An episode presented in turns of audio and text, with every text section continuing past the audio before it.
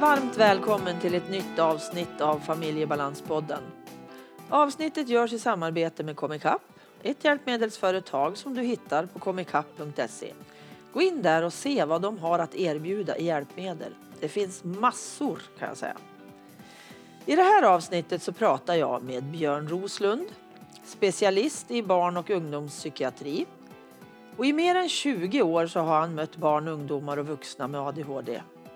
Nu har han skrivit boken som han själv hade önskat fanns när han startade sin yrkesbana. Björn och jag kommer att prata bland annat om boken som han släpper i maj i år. Haja ADHD heter den. Och vi kommer också att prata med, om andra saker som berör ADHD och andra NPF-diagnoser. Sist i avsnittet kommer jag att läsa vad det står om Haja ADHD på en av försäljningsställena där du kommer att kunna köpa boken sen. Ann-Katrin Noreliusson heter jag som driver Familjebalanspodden.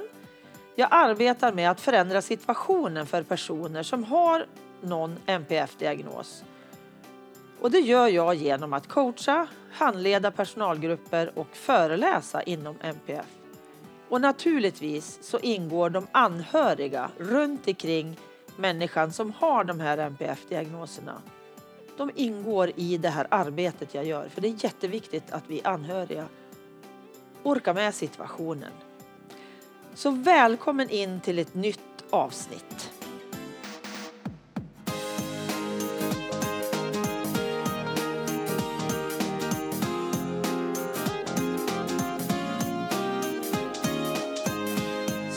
Så, då kommer det till ett litet nytt avsnitt. Och hej Björn! Hejsan, hejsan! Vad roligt att ha dig med här i min podd. Ja, jättekul att vara med i din podd. Mm. Spännande! Jag tänkte, vi ska ju prata lite grann. Du är ju absolut i fokus idag. Mhm. Och det är MPF det handlar om som vanligt. Absolut, Och, eh, mest ADHD för min del. Ja, men precis. Eh, och jag har ju hört att, eh, och sett att du kommer att släppa en bok. Ja, Men först vill jag att du presenterar dig och berättar lite om dig själv.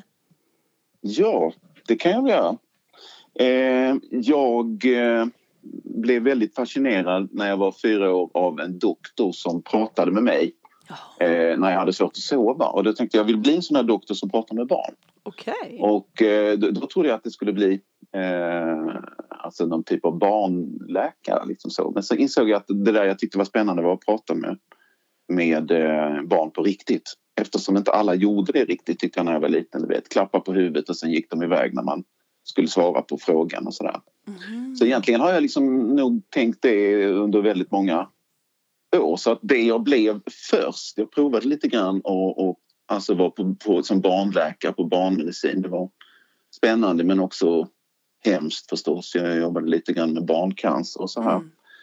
Men sen bestämde jag mig för att nej, jag vill bli barnpsykiater. Så det, först blev man ju läkare, jag vet inte om alla känner till som lyssnar på det här, men först så blev man ju vanlig läkare och sen specialiserar man sig. Så att då, när jag var klar med att vara vanlig läkare så blev jag ju barnpsykiater. Och sen eh, när jag hade varit eh, verksamhetschef i Trelleborg ett tag, jag är från Lund ursprungligen ska jag säga, Mm. eh, så eh, fick jag chans att jobba i eh, Malmö och där har jag faktiskt varit nästan 14 år. Eh, och då, då såg jag till att dubbelspecialisera mig så att jag kunde ha ansvar för vuxna också. Aha, och du har mycket att- utbildningar alltså? Ja, jag har ganska mycket olika grejer. Så det, det, det jag har gjort fram tills nu och ytterligare två veckor det är att jag har jobbat 70% på en eh, privat men offentligt finansierad vuxenpsykiatrisk mottagning i centrum i Malmö. Okej. Plus att jag också har en privat mottagning som heter ADHD-kliniken Neokog. Mm. Eh, och där gör vi utredningar och behandlingar. Det är liksom väldigt fokuserat på Men ADHD. ligger den i Malmö också alltså? Den ligger också i Malmö. Okej. Absolut. Det, det, och den har funnits faktiskt i tio år. Okej. Så det, och den kommer, den kommer fortsätta men själv så drar jag vidare till Köpenhamn faktiskt. Om två veckor ska jag börja Okej. på ett eh, privathospital som heter Heimdal som är för barn och vuxna med lite speciell inriktning mot eh, ADHD just vilket jag tycker är superkul. Så det, det är spännande. Men du, om man, om man skulle vilja komma till dig då? Om man bor i Skåne Ja. till exempel och känner att man... Ja. Men alltså, jag behöver nog en utredning tror jag och ja, det tar Mm, tid mm. att komma in inom den landstingspsykiatrin. Men hur gör man för att komma till dig då? Eller hur? Man kan, alltså, vi har ju en Facebook eh, eh, sida kan man säga som en vanlig hemsida och oavsett vilken man går in på kan man göra liksom en anmälan om att man är intresserad. Och vi har ju faktiskt haft folk som inte bara bor i Skåne, vi har haft folk som kommit ifrån norra delarna av Sverige och från Stockholm och så vidare. Eh, det är ju knasigt att det ska vara så att folk står på väntelista Ja. så, så jättelänge. Nu, nu blev jag kontaktad igår av en, en mamma till en liten flicka som snart fyller sex och där hade de precis varit i kontakt med BUP, barnpsyk och sagt att det var ett och ett halvt års väntetid. ja Och det, är- fruktansvärt. det, är ju egentligen, det är ju egentligen ganska knasigt men där, alltså både vad det gäller barn och vuxenutredningar så kan ju privatkliniker som vi då på NeoKog hjälpa till och göra det betydligt snabbare och då kan man säga då avlastar vi den andra kön. Ja. Eh, å andra sidan så blir det ju dyrt. Mm. Så det, kostar, det är ju dyrare förstås för, för personen eller för familjen att göra utredningen på en privatklinik. Mm. För det mesta. För det mesta. Ibland kan det vara så att man har avtal och eh, överenskommelser då, då kan det vara samma. Men, men eh, för det mesta inte tror jag. Nej, precis. Okej. Så, det, ja, så ser det ut. Så att det, det, det, vi är öppna för hela landet så att säga. Ja. Sen är det ju en deltidsmottagning så att vi är ju, vi kan ju inte ta precis exakt hur mycket som helst men eh, Men man kan ju Mm, ringa och kolla i alla fall om man känner Man så. kan ringa och kolla, man kan Eller en- skicka ett meddelande. Då. En liten intresseanmälan kan man göra på internet och säga vad man har för problem. Sen så tar vi kontakt Mm, så fort vi hinner. precis, och det är alla Och, åldrar. eh, Det är både barn och vuxna. Ja, ja, faktiskt alla åldrar. Och det som är lite skoj är ju att eh, eh, Taina eh, Gullberg, Tain- Taina Letonen heter hon numera, Mm. som ju doktorerat på, på ADHD hos äldre. Mm. Eh, hon, det är ju hon och jag som har den här eh, ADHD-bron Ja, eh, så, så, som är, liksom är, vi är snart 900 medlemmar, du är också med där. ja, precis. Och eh, eh, hon och jag har ju samarbetat lite grann så vi har faktiskt också den sista tiden utrett eh, personer som är över pensionsåldern Ja. och eh, till och med ännu äldre ibland och eh, hon brinner ju väldigt starkt för det där. Mm. Och eh, viktigt för- som tusan. Ja, för ADHD går ju inte i pension. det Däremot gör kan ju man ju inte det. man kan ju liksom eh, tyvärr om man inte är diagnostiserad bli uppfattad som att när det börjar ske en kognitiv svikt så Ja. här liksom att, att personen är dement Ja. istället och så här. Det, det kan ju liksom bli ganska så tokigt så Ja, medicineringen jag- åtminstone måste ju bli helt fel. ja det kan jag. bli fullkomligt det kan Ja. bli fullkomligt tokigt Ja. alltså och, eh, och eh, det kan också bli sorgsamt alltså de sista åren Ja. kan bli ganska sorgesamma Ja. och eh, knasiga och man är liksom fel felbedömd Ja. på något sätt. Så, ja, nej, men jag, jag ser mycket det här med livslopp liksom, och tre eller fyra generationers perspektiv. Ja, men precis. Eh, Jätteviktigt. Det pratar du också mycket om, Katarina, att det här med eh, att, eh, att det finns hos en person, det är ju det är bara en bit. Mm. Oftast så finns det hos flera personer i eh, familjen och i ja. släkten. Och, så, Ja. och ganska ofta är det ju faktiskt flera, flera generationer som, Mm, som eh, ha- har drag av eller fullt ut de här diagnoserna. Mm. Så det, det är förbaskat viktigt om man får ihop det liksom, tycker jag. Och det här mellan- att, ja, och att vi börjar prata om att det, alltså ADHD och andra utav de här NPF-diagnoserna går inte i pension. Nej, Det är ju så. nej. Jag handleder ju på ett äldreboende just nu en man som då är över 65 och har OCD. Och han, Ja. jag handleder personalen. För att de Okej. hade ingen aning. Han vart bara sjukare och sjukare och sjukare. Men med då att de hade rätt förhållningssätt till honom så har han ju då blivit bättre och bättre och bättre istället. Och personalen har ju fått det helt annorlunda också. Ja. Så det vart jättebra. Och jag känner så här, det är så viktigt att vi kommer ut med det här att NPFen går inte i pension. Så är det. Nej, Vi för det, det fortsätter. tror, alltså jag tror att, att det har hänt väldigt mycket bra grejer under de senaste åren tycker Ja. jag. Eh, eh, men, men det är fortfarande en del som tänker att det där är väl bara Barna. eh, bu- busiga barn Mm. ungefär som ADHD så här. Men, men, men, men så är det inte alls faktiskt utan det är, och det är ett ganska stort lidande. Ja. Eh, med, med åldrandet kan man säga att man tar bort den där bufferten liksom i, i, i hjärnans Mm. Kapacitet och då, då kan man säga då kommer de att komma i dagen så att säga de här Ja, svårigheterna som man egentligen har ännu tydligare. Mm. Precis. Men vi jobbar vidare med det du. Det här med Ja, det äldre och. Det yngre och Det allihopa. får vi göra. Vi kommer inte att Det sluta i första göra. taget. Nej, det ska vi inte göra. Vi kommer hålla på ett tag till. Ja, men du, Tills vi är riktigt gamla. yes! Får vi se om, om hur vi är då. Ja. Det visar sig. Det, nej, det vet man inte riktigt. Får vi se. Det får vi se. Men du, nu har du ju pysslat med något annat på sidan om ditt jobb. Ja, Du ja. har ju skrivit, du Alltså, skriver på, är du klar med ja. boken? Ja, den är faktiskt färdig. Ah. Eh, där är väl lite småjusteringar kvar. Den kommer ut i maj. Okej. Och den här boken heter Haja ADHD. Haja. Ja, Inte heja, utan haja. Att Haja. man ska förstå det helt enkelt. Yes. Ja. Ja. Och sen har den en lite cool undertitel som är sådär lite mystisk. Den heter Om nuets förbannelse, hjärnans skärmsläckare och vikten av dagdrömmeri. Mhm. Smaka på det. Ja. Det får du utveckla den här, lite. Ja, ja, det ska jag göra så småningom. Eh, den här boken kan man säga det är, det är väl ungefär vad jag själv hade önskat att någon hade berättat för mig när jag liksom första gången började ha att göra med ADHD överhuvudtaget. Alltså. Det, Mm. ju- just, just den allra första mötet det var ju eh, eh, lite chockartat. Jag träffade en supercharmig kille som liksom rusade runt i rummet och var på väg ut genom fönstret och Mm. bröt reflexhammaren han hängde i taket i det där gallret som, som du vet lysrören har. Okej, Och, ja. alltså jag bara tänkte så här, nej men det här ska jag absolut inte jobba med. Nej. Och så blev det inte alls. Det blev precis tvärtom. Alltså, För Mm. att jag är så... Jag känner en sån oerhörd sympati med eh, personer med ADHD. Jag tycker de är intensiva, de är sköna, de är eh, kreativa och det kan gå så fruktansvärt dåligt om inte man gör bra grejer. Men Ja. det kan också gå extremt bra om man, om man liksom ser till att göra rätt saker. Mm. Eh, så, så att, å ena sidan så är det då... Jag tror säkert du har stött på det också. Man pratar liksom ibland om, om ADHD som om det inte var någonting alls eller bara liksom ett litet lätt personlighetsdrag. Mm. Eller sådär. Mm.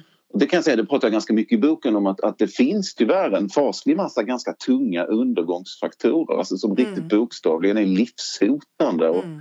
och, och, och jag har gått igenom massor av forskning och tittat på risken för eh, självmord, risken för missbruk, depression, eh, alla möjliga saker. Strul i kärleksrelationer.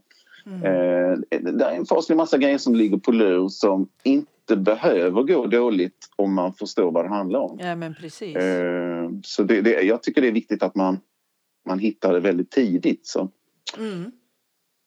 Det som eh, är lite speciellt med den här boken är att, det är att jag är sån här väldigt... Vi har ju föreläst tillsammans du och jag. Ja. Så du vet att jag tycker mycket om metaforer och så här. Ja. Och här är, det, det bubblar av metaforer här. Jag, jag är ganska så flummig eh, ibland och flyter ut för att man ska få en känsla. Alltså boken är lite upplevelsebaserad. Ja.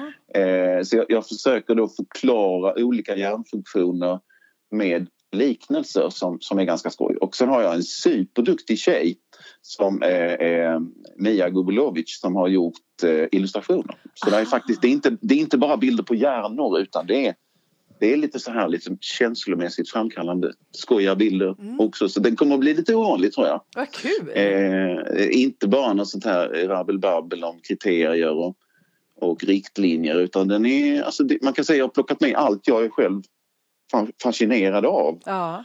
Eh, och, eh, så det är både mina egna erfarenheter och saker och ting som jag fascineras av hur jag har förstått hur, hur hjärnan fungerar och vad det är som gör Mm. att det blir de här problemen. Och det tycker jag väldigt ofta när man ser kollegor till mig i tv så, där, så brukar de ofta svara att ja, vi vet inte egentligen. Och så här. Och det, jag håller inte med om det. Det var en av Mm. startpunkterna för att jag ville skriva en bok också för att eh, vi vet visst ganska Vi mycket. Alltså, det har kommit jättemycket extremt spännande forskning under de senaste 10-20 åren. Mm. Så här. Och eh, då tänker jag att det där kan man berätta för också personer som kanske inte har så mycket utbildning i grunden eller personer som har ADHD eller föräldrar, lärare eller Mm. folk som också jobbar i vården. För en del av de här grejerna tror jag inte säkert att de känner till riktigt. Och det finns knappt några böcker, vad jag känner till i alla fall, som, som berättar det på det sätt som Nej. jag gör i boken. Nej, Är du lika bra när du skriver som när du pratar mm. så är den väldigt lättläst och rolig och bra. Ja, men det, det, alltså, det är ju det, det är faktiskt det jag har eh, det är det jag har hoppats. Man kan säga lite grann är det, jag skriver också en bok för att jag har föreläst så mycket så att det är, ja. det, är det här eh, fina bokförlaget Natur och kultur som har faktiskt bett mig, alltså redan för flera år sedan att skriva en bok eh, eftersom de har hört att jag brukar vara bra som föreläsare mm. men eh, då tackade jag nej men sen nu när de frågade för ett tag sedan igen så tänkte jag men nu, nu är jag beredd liksom. Ja, jo men nu, det ska vara rätt tid. Så. Det ska vara det. Precis, jaha. Mm. Men alltså i maj sa du?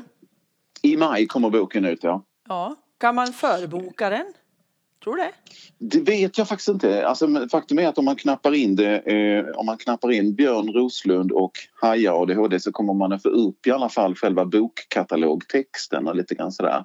Och en, en, liten bild på mig och kanske en bild på omslaget också. Jag är lite osäker på det. det vet inte om man kan förboka det faktiskt men det är, det är väldigt många som eh, har ett av sig och vill det. Så jag ska prata med bokförlaget nästa gång mm. om hur det egentligen är. För att det, det, är ju, det borde ju de vara glada för också. Exakt. Det är massor av folk som vill, vill ha boken. Ja men precis, då lägger jag det. Jag kommer att lägga bild på mm. dig och boken och alltihop där på Familjebalanspoddens ja. sida på Facebook. Ja, så där det tycker kan man jag är. Hitta, hitta och du, även länk. Du har eh, bilden på omslaget tror jag. Ja, det har jag sett tidigare. I mitt Facebook ja, ja, det har du nog sett innan. Ja, det får du gärna göra. Det, det blir jag jätteglad för. Absolut, absolut. Men alltså anledningen till att du skriver boken det är att du hade velat haft den själv när du började jobba med personer med NPF eller ungefär, ADHD. Ungefär kan man säga så att jag menar dels handlar det om saker och ting som man förstår när man har jobbat många år med mm. barn, vuxna och äldre med ADHD. Dels handlar det om att jag har borrat mig in i forskningen som tusan mm. och försökt förstå vad den egentligen betyder. Och ganska ofta är det så att när jag själv förstår den så förstår jag den i form av en metafor, mm. alltså en förenkling, en liknelse. Mm. Och då kan man lika gärna förklara det för någon annan. Man behöver inte göra sig märkvärdig och säga att det här är fullkomligt omöjligt att förstå. För det, det är det faktiskt inte. Det finns en faslig massa ja. spännande ny forskning och rätt mycket boken handlar om den här som jag kallar för hjärnans skärmsläckare. Mm. Som, som är ett väldigt spännande område. Default Mode Network heter det på riktigt. Det är liksom ett hjärnnätverk mm. som kickar igång så fort vi inte har någonting speciellt för oss. Och då, där kommer vi också in på dagdrömmeri, och vi kommer in på de svårigheter personer med ADHD har. För det där är liksom någon sorts lite psykedeliskt ymnighetshorn som bara bubblar ur sig tankar och mm. dröm, drömmar om framtiden och kan också ibland vara lite depressivt sådär. Vi retar oss på grejer vi har misslyckats med och så här. Eh, och, och, normalt sett kan man säga om man inte har ADHD så, så tystas den där ner. Den här den här skärmsläckaren som inte alls är en skärmsläckare egentligen den, den är, är tyst helt enkelt så att, så att man kan lyssna på och se vad som händer runt omkring. Oj. Men så Går är det inte hos personer med ADHD. Den, den snurrar på som tusan mm. eh, samtidigt. Vilket ju eh, på ett tydligt sätt förklarar liksom att man då inte kan eh, lika lätt eh, få kontakt eller filtrera och få fram rätt information Nej. när man sitter och pratar med en person med eh, ADHD. Precis. Samtidigt så finns det kopplingar till eh, kreativitet och att se nya lösningar på saker och ting. Eller mm. Till fullkomligt tokiga infall bara helt enkelt. Så, så Mode Network pratar jag väldigt mycket om. Jag försöker förklara hur, eh, hur det där egentligen funkar och eh, rätt så ofta så tänker jag att det finns en nivå av förståelse som inte som inte bara är sådär akademisk, du vet. Sådär, man tittar på forskningsrapporter och någon, någon jätteliten bild med olika kurvor och sådär. Utan, utan ganska ofta så betyder ju forskningen någonting. Mm. Någon sorts aha-upplevelse. Och, och, jag har alltid när jag föreläst tänkt tanken att det måste vara mycket bättre att man förstår grundprinciperna eh, om varför det blir problem. Ja. Om man vill vara till hjälp eller om man själv vill ja. fungera bättre än att man bara har en lista. Nu ska det göras det där. Alla är ju också lite olika. Det finns ju en massa gemensamma drag. Men eh, vissa knep och tips, det vet ju du som har hållit på länge med, med det här funkar ju inte för mm. vissa Nej. personer. Nej. Så, och, och, så det, det, här med, det, jag, jag kommer från ett annat håll lite grann. Jag tänker att hur blir det tokigt? Vad är det som är problemet? Och så Mm. försöker jag skapa en förståelse för hur det, hur det där hänger ihop. Låter som en jättebra bok tycker jag. Tycker jag ska det? ställa Ja, mig det, i det. Jo men just det där Det med bra. metaforer och göra det på ett lättbegripligt Mm. sätt. För att läsa alltså, Ja. forskningsrapporter är ju inte helt enkelt om man säger så. Nej, det, nej, men det kan jag säga. det, Jag, jag har ju läst tusentals i samband med den här. Så att, det är liksom, problemet har snarast varit liksom hur man ska kunna Begränsa tänker jag. begränsa sig och Mm. faktiskt liksom tycka att nu, nu är jag klar. Mm. Så att där har jag lite hjälp av eh, förläggare Ja. och eh, eh, redaktörer som tar mig i och säger nu du Björn, nu får du, nu Skärp får du vara klart här. Ja, nu, nu, nu får du vara klar. Ja. Ja. Men du, Ja, nu tänker det. jag hoppa vidare raskt in i absolut. något annat. För, eller inte annat alls, utan det handlar om, om NPF och ADHD. För att jag kan bli rätt så provocerad av det här att ADHD är bara en superkraft. Ja. Vad tänker du då? Ja, vad glad jag blir. För att det är, det, jag tror det återkommer på tre olika ställen i boken Okej. kring de här grejerna. Och eh, jag tycker det där är, är djupt problematiskt. Jag menar, det sättet att resonera hänger ganska mycket ihop med tankegången att det är inte personer med ADHD det är fel på. Det är samhällets oförmåga att acceptera annorlunda individer. Mm. Och det låter ju väldigt humant och liksom sympatiskt på alla möjliga sätt. Men tyvärr stämmer det inte riktigt. Det är alldeles utmärkt om man får, får liksom en, en, en ökad liksom, eh, tolerans i samhället och, och att, att folk kan få vara olika. Men det här är någonting långt mer än det. Det är inte så att det är en superkraft. Eh, min, min egen superfavorit Russell Barkley Mm. som är kanske världens främsta ADHD-forskare. Han, han har ju senaste 20 åren varit oerhört irriterad på att man pratar om att det här är en superkraft. Och, Mm. Eh, ett, av de argumenten han har haft är också hur ska vi kunna på något sätt motivera någon typ av kostnader i samhället eller forskningsupplägg om, om man säger att det här inte är någonting. Nej, men precis. Om det bara vore liksom någon typ av personlighetsdag, vad ska vi, vad ska vi satsa på det för? Exakt. Nej, eh, men, men du, vad tänker du själv om det här med eh, att det jag kallar lite för undergångsfaktorer och så här. Mm. Vad, vad tänker du när de folk säger att det här är en superkraft? Hur, hur brukar du svara på det? Ja, först så får jag ju frispel för jag blir galen av det här blir det, ja. ja jag, jag tycker Ja. inte om det uttrycket. Det är klart att alltså jag har ju utreddes ju i höstas och fick min ADHD-diagnos här i november, Ja. oktober, november. Och alltså de delarna som gjorde att jag eh, ville ha en utredning med en Mm. drös utmattningar bakom mig och jag liksom inte fick ihop stora delar av mitt liv. Har inte jag haft min man så har, som har skött så himla mycket av våran markservice då vet Mm. inte jag riktigt vad jag hade varit idag. Det är, det är sådana saker som har gjort att jag har klarat av att vara där jag är idag. Och Vad det, var det som blev brytpunkten som gjorde liksom att du nu verkligen gjorde slag i saken? jag hade ju i 20 års tid, under tiden barnen växte upp har jag ju hela tiden funderat men alltså det, här, det är ju, jag har ju jättemycket av det här själv. Men Mm. gång på gång så vart jag tillsagd att nej men sluta, du har ingen ADHD. Det är ju bara för att ni har så rörigt hemma. Ja men alltså, Mm. Ja ja ja, oh, okej, ja. Mm. Och så har jag gått vidare.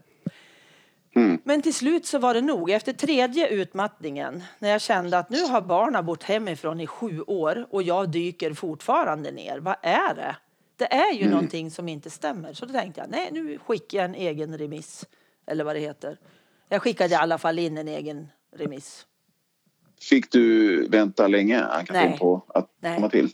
Det gick Nej. jättefort. Och jag hade fick- förväntat mig att jag skulle få vänta i fem år. Jag tror alltihop Oj, var oj, klart. oj. På ett och ett halvt år var jag liksom utredd och klar. Du- Och för mig är det kort. När jag inte var Fan- självmordsbenägen. Fan, fan, fantastiskt, alltså för att det är folk får ju vänta upp till tre år Ja. utan vidare. Alltså. Ja. Eh, och det gick på BUP är det ju jättesnabbt. ett och ett halvt till två år på Ja. många ställen i landet. Så, att, så det var ju kanon att det gick så pass snabbt. Ja. Vad, vad tyckte du om själva utredningsförloppet? Hur kändes det? Det var, alltså det var jobbigt. Det var jättejobbigt för det var ju långa, långa samtal. Och jag kände ju på slutet, jag har ju inte uthållighet så länge i sånt som inte är jättekul. Nej. Så jag tappar ju liksom när, när vi har suttit i en och en halv timme då är ju jag helt slut. Då Mm. fattar jag ju inte vad människan säger. Men jag hade... Vad är det vi brukar tjata om? Många korta Ja, pauser. ja.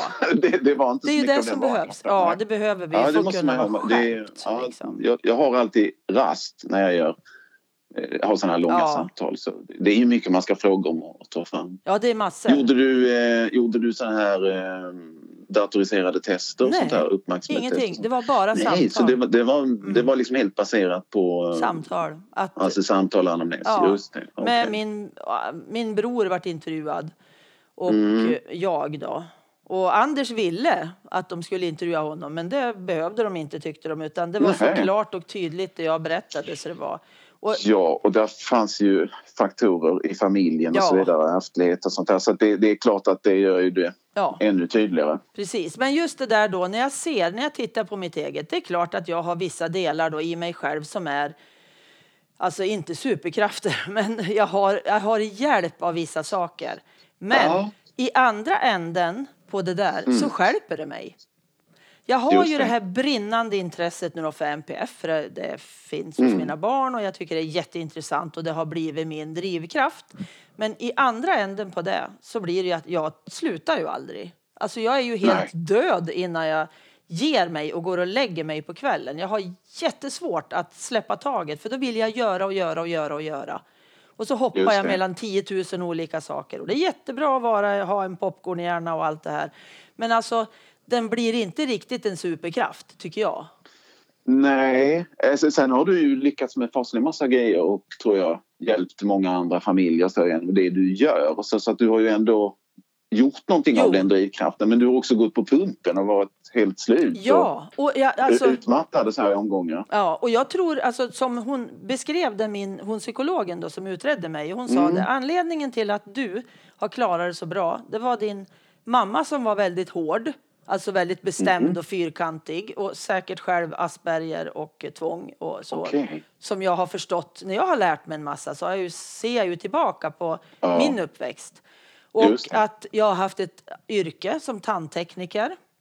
Där det är Mm. jättefyrkantigt. Det är exakt, jag får en beställning på vad jag ska göra. Men jag Ja, kan det. använda min kreativitet. Just men det har varit väldigt fyrkantigt. Det här jobbet ska du göra, men använd Mm. ditt skapar, din skaparkunskap till att få till något bra. Och Ja. min man som har varit mitt stöd i över 30 år.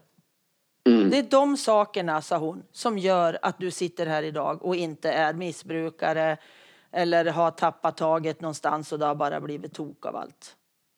Och det var rätt häftigt, för så har jag aldrig riktigt förstått. Nej, nej. Att jag har det- haft så många bra grundsaker som jag, Mm. som bara var så.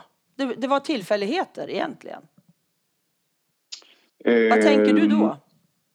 Eh, nej, jag hängde inte med på vad det här med att det var tillfälligheter. Hur menar du med det? Att- Jo, men att jag hamnade i tandteknikeryrket var ju en ren Ja, ja, du, tillfällighet. ja, du menar så. Det ja, var inget ja, val. Ja, ja, Att jag mötte min Nej. man var ju också en tillfällighet. Att Ja. vi sågs precis då.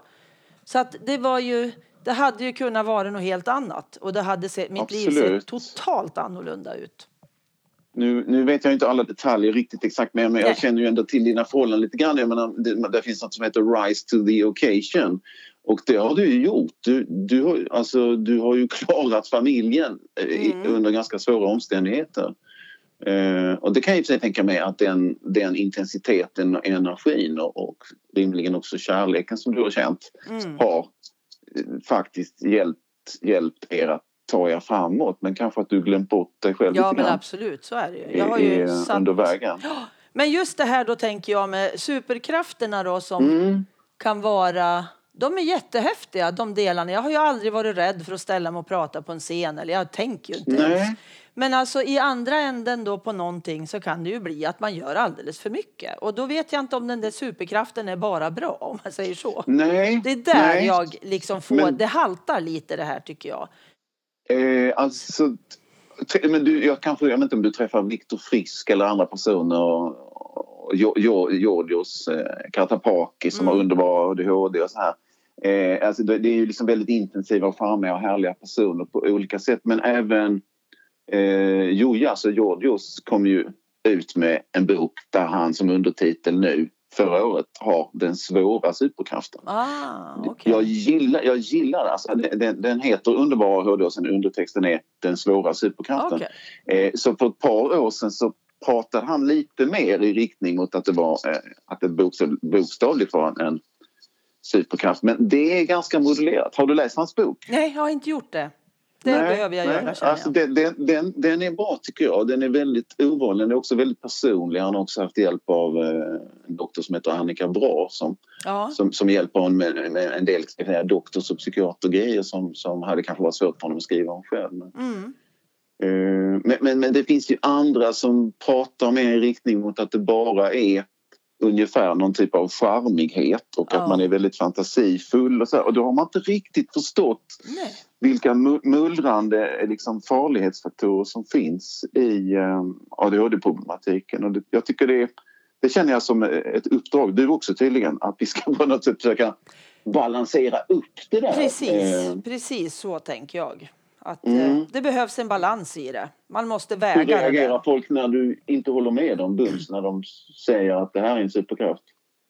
Jag har inte träffat någon faktiskt utan det är ju mer sånt där som jag läser. Och I media ser, ja, i media ja, och sådana där. Att det blir så himla snett. Mm. Tänker jag. Men eh, vi ja. jobbar vidare tänker jag.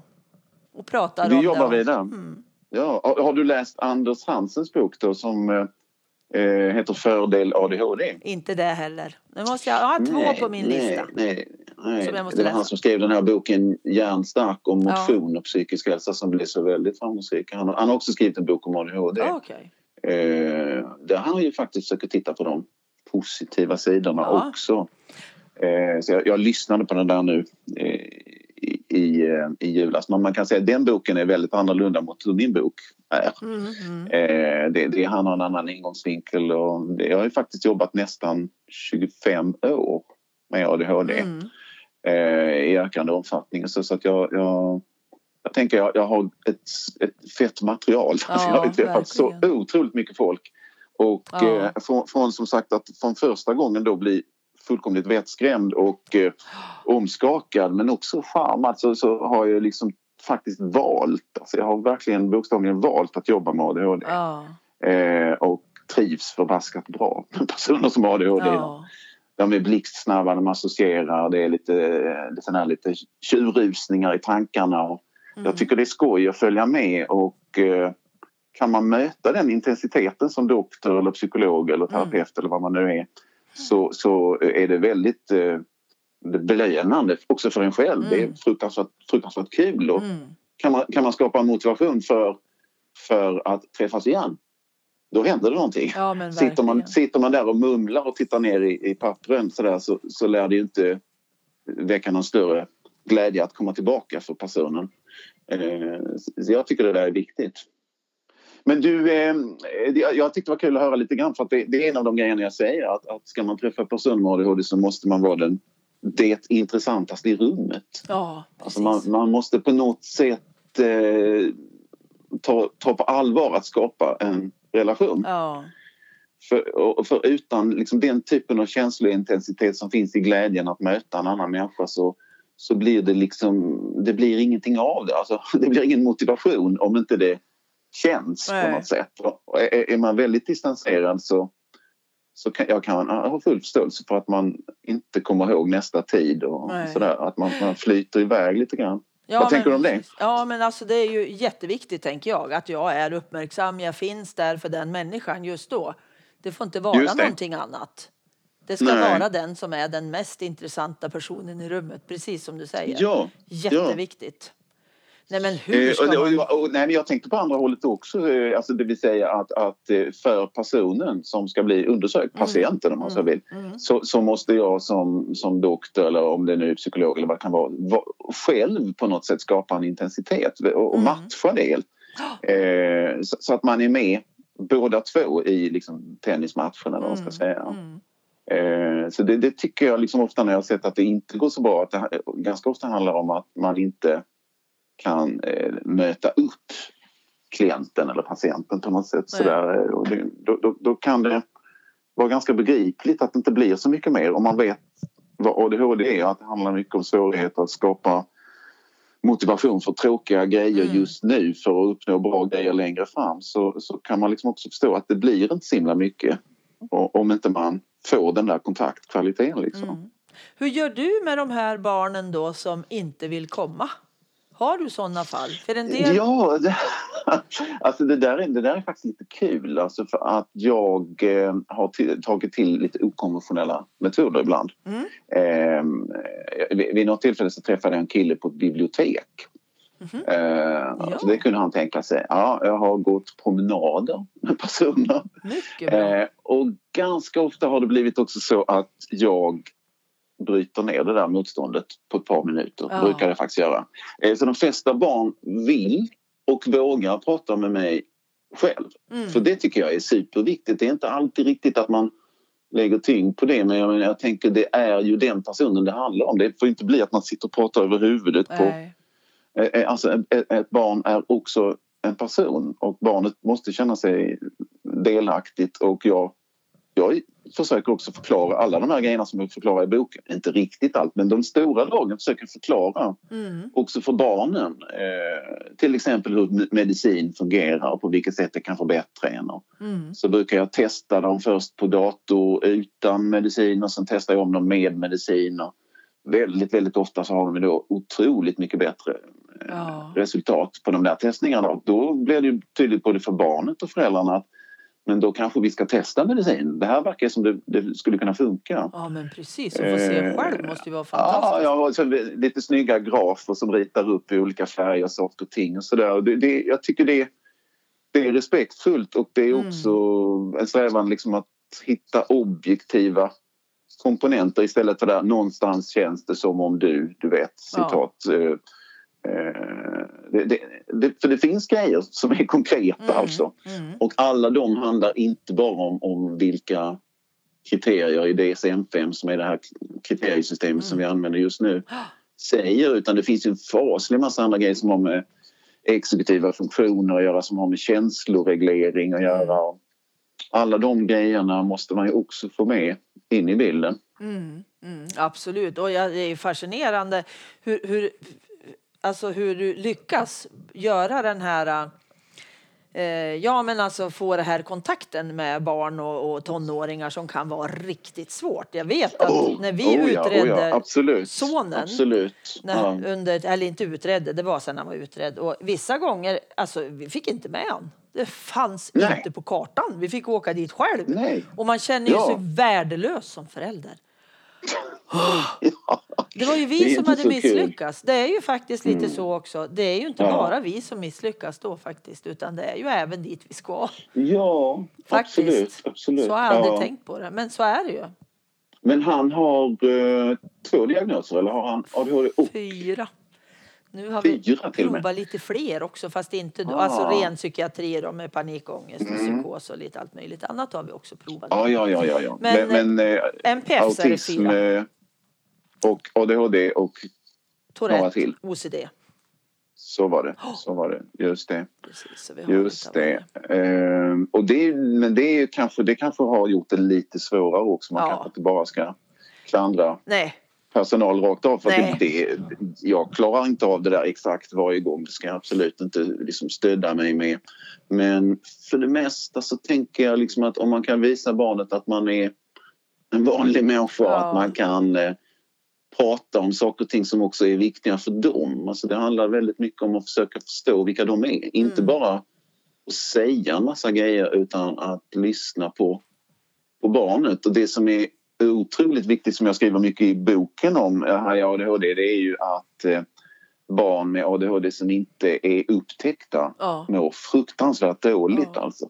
Och att eh, de eh, till och med har självmordstankar, alltså redan tioåringar eller ännu yngre barn mm. har ofta självmordstankar och att det också händer ibland olyckor med små barn och en mm. del av dem är kanske inte rent av olyckor men man är otroligt ensam. Alltså ja. det, det, man snackar till exempel om att 70% av barn i tredje årsklass med svår ADHD har ingen bästis. De har ingen riktigt nära kompis.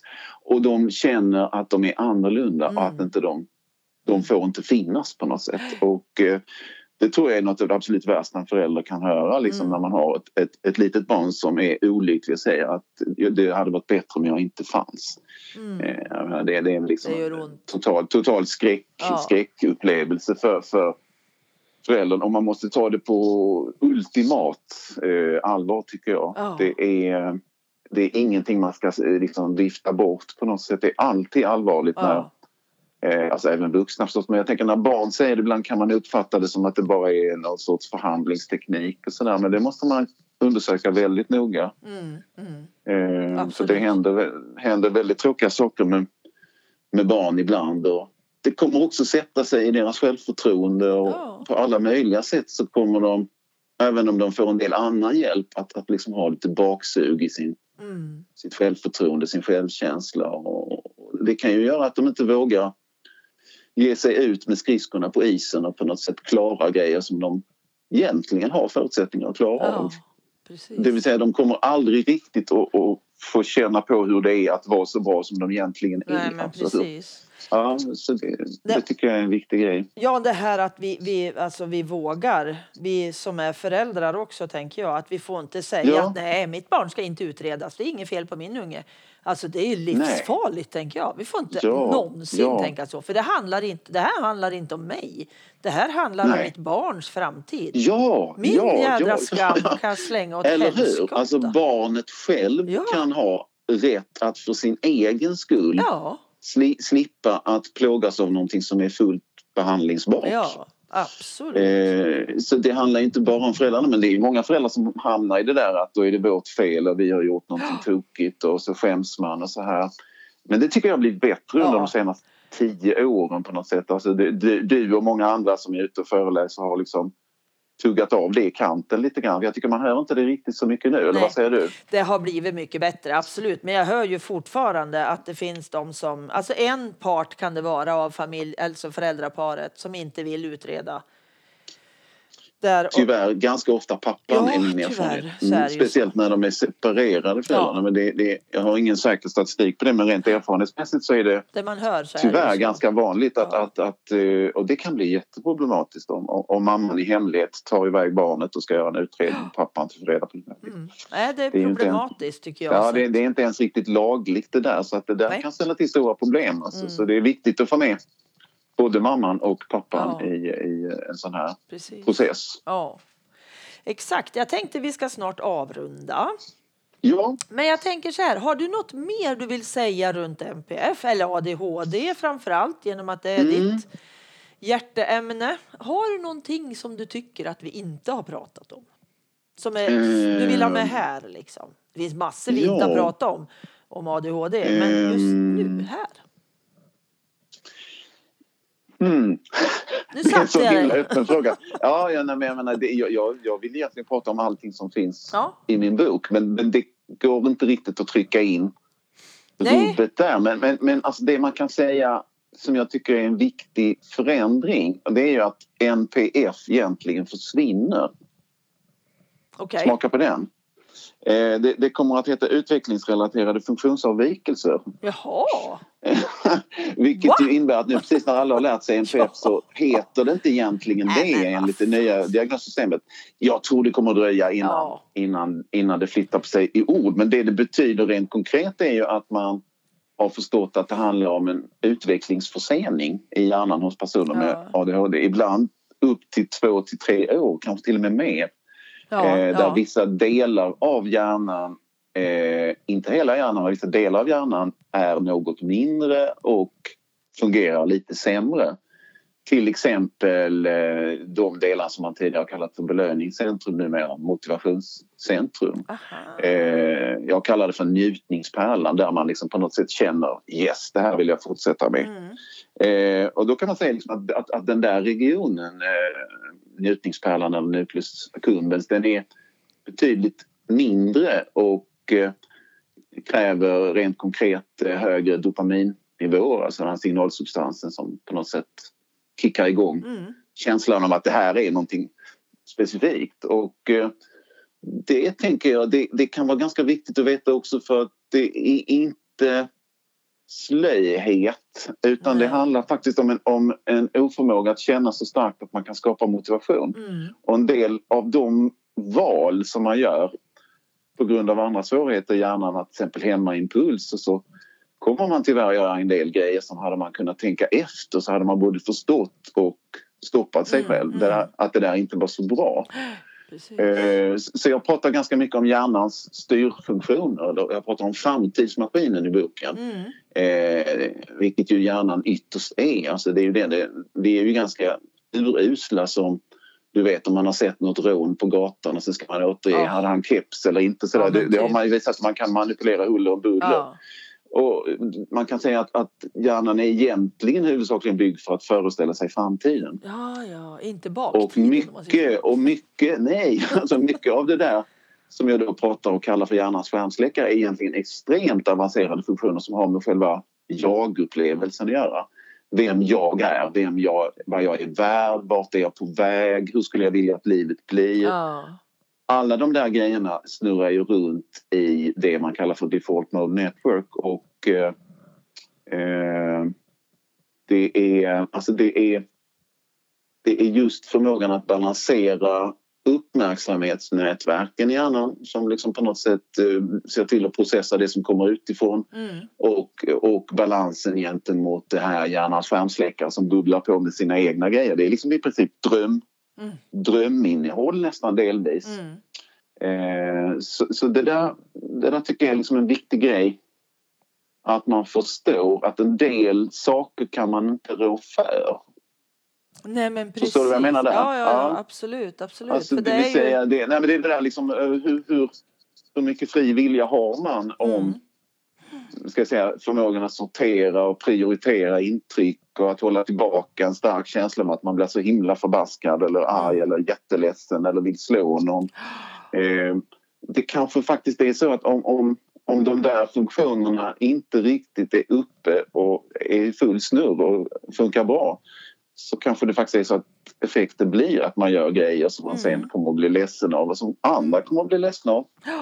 Eh, så, det, ja, så de där grejerna tycker jag är fruktansvärt viktigt att liksom kika på. Ja, att förstå eh, innebörden. Ja, Ja, jag tycker, det, jag tycker det är en viktig grej. Absolut. Men du, nu måste du säga, vad, vad kommer ja. NPF att heta?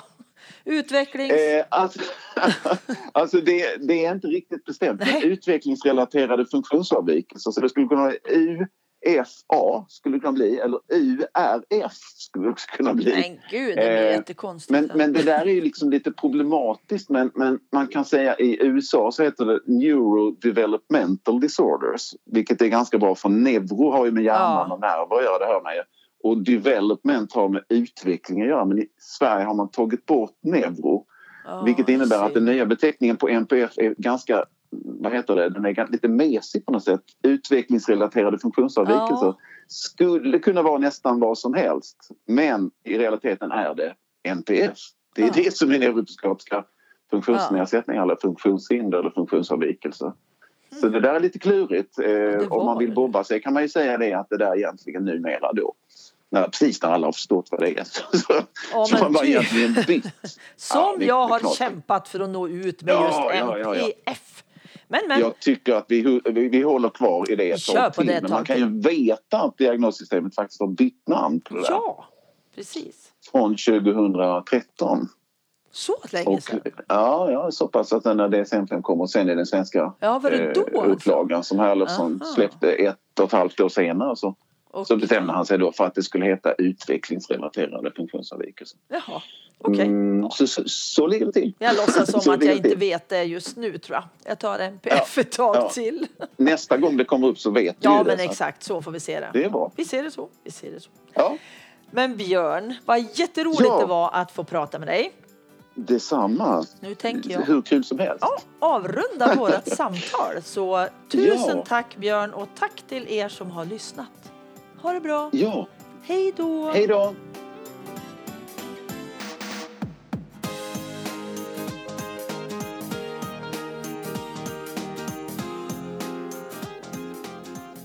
Boktipset. Haja ADHD.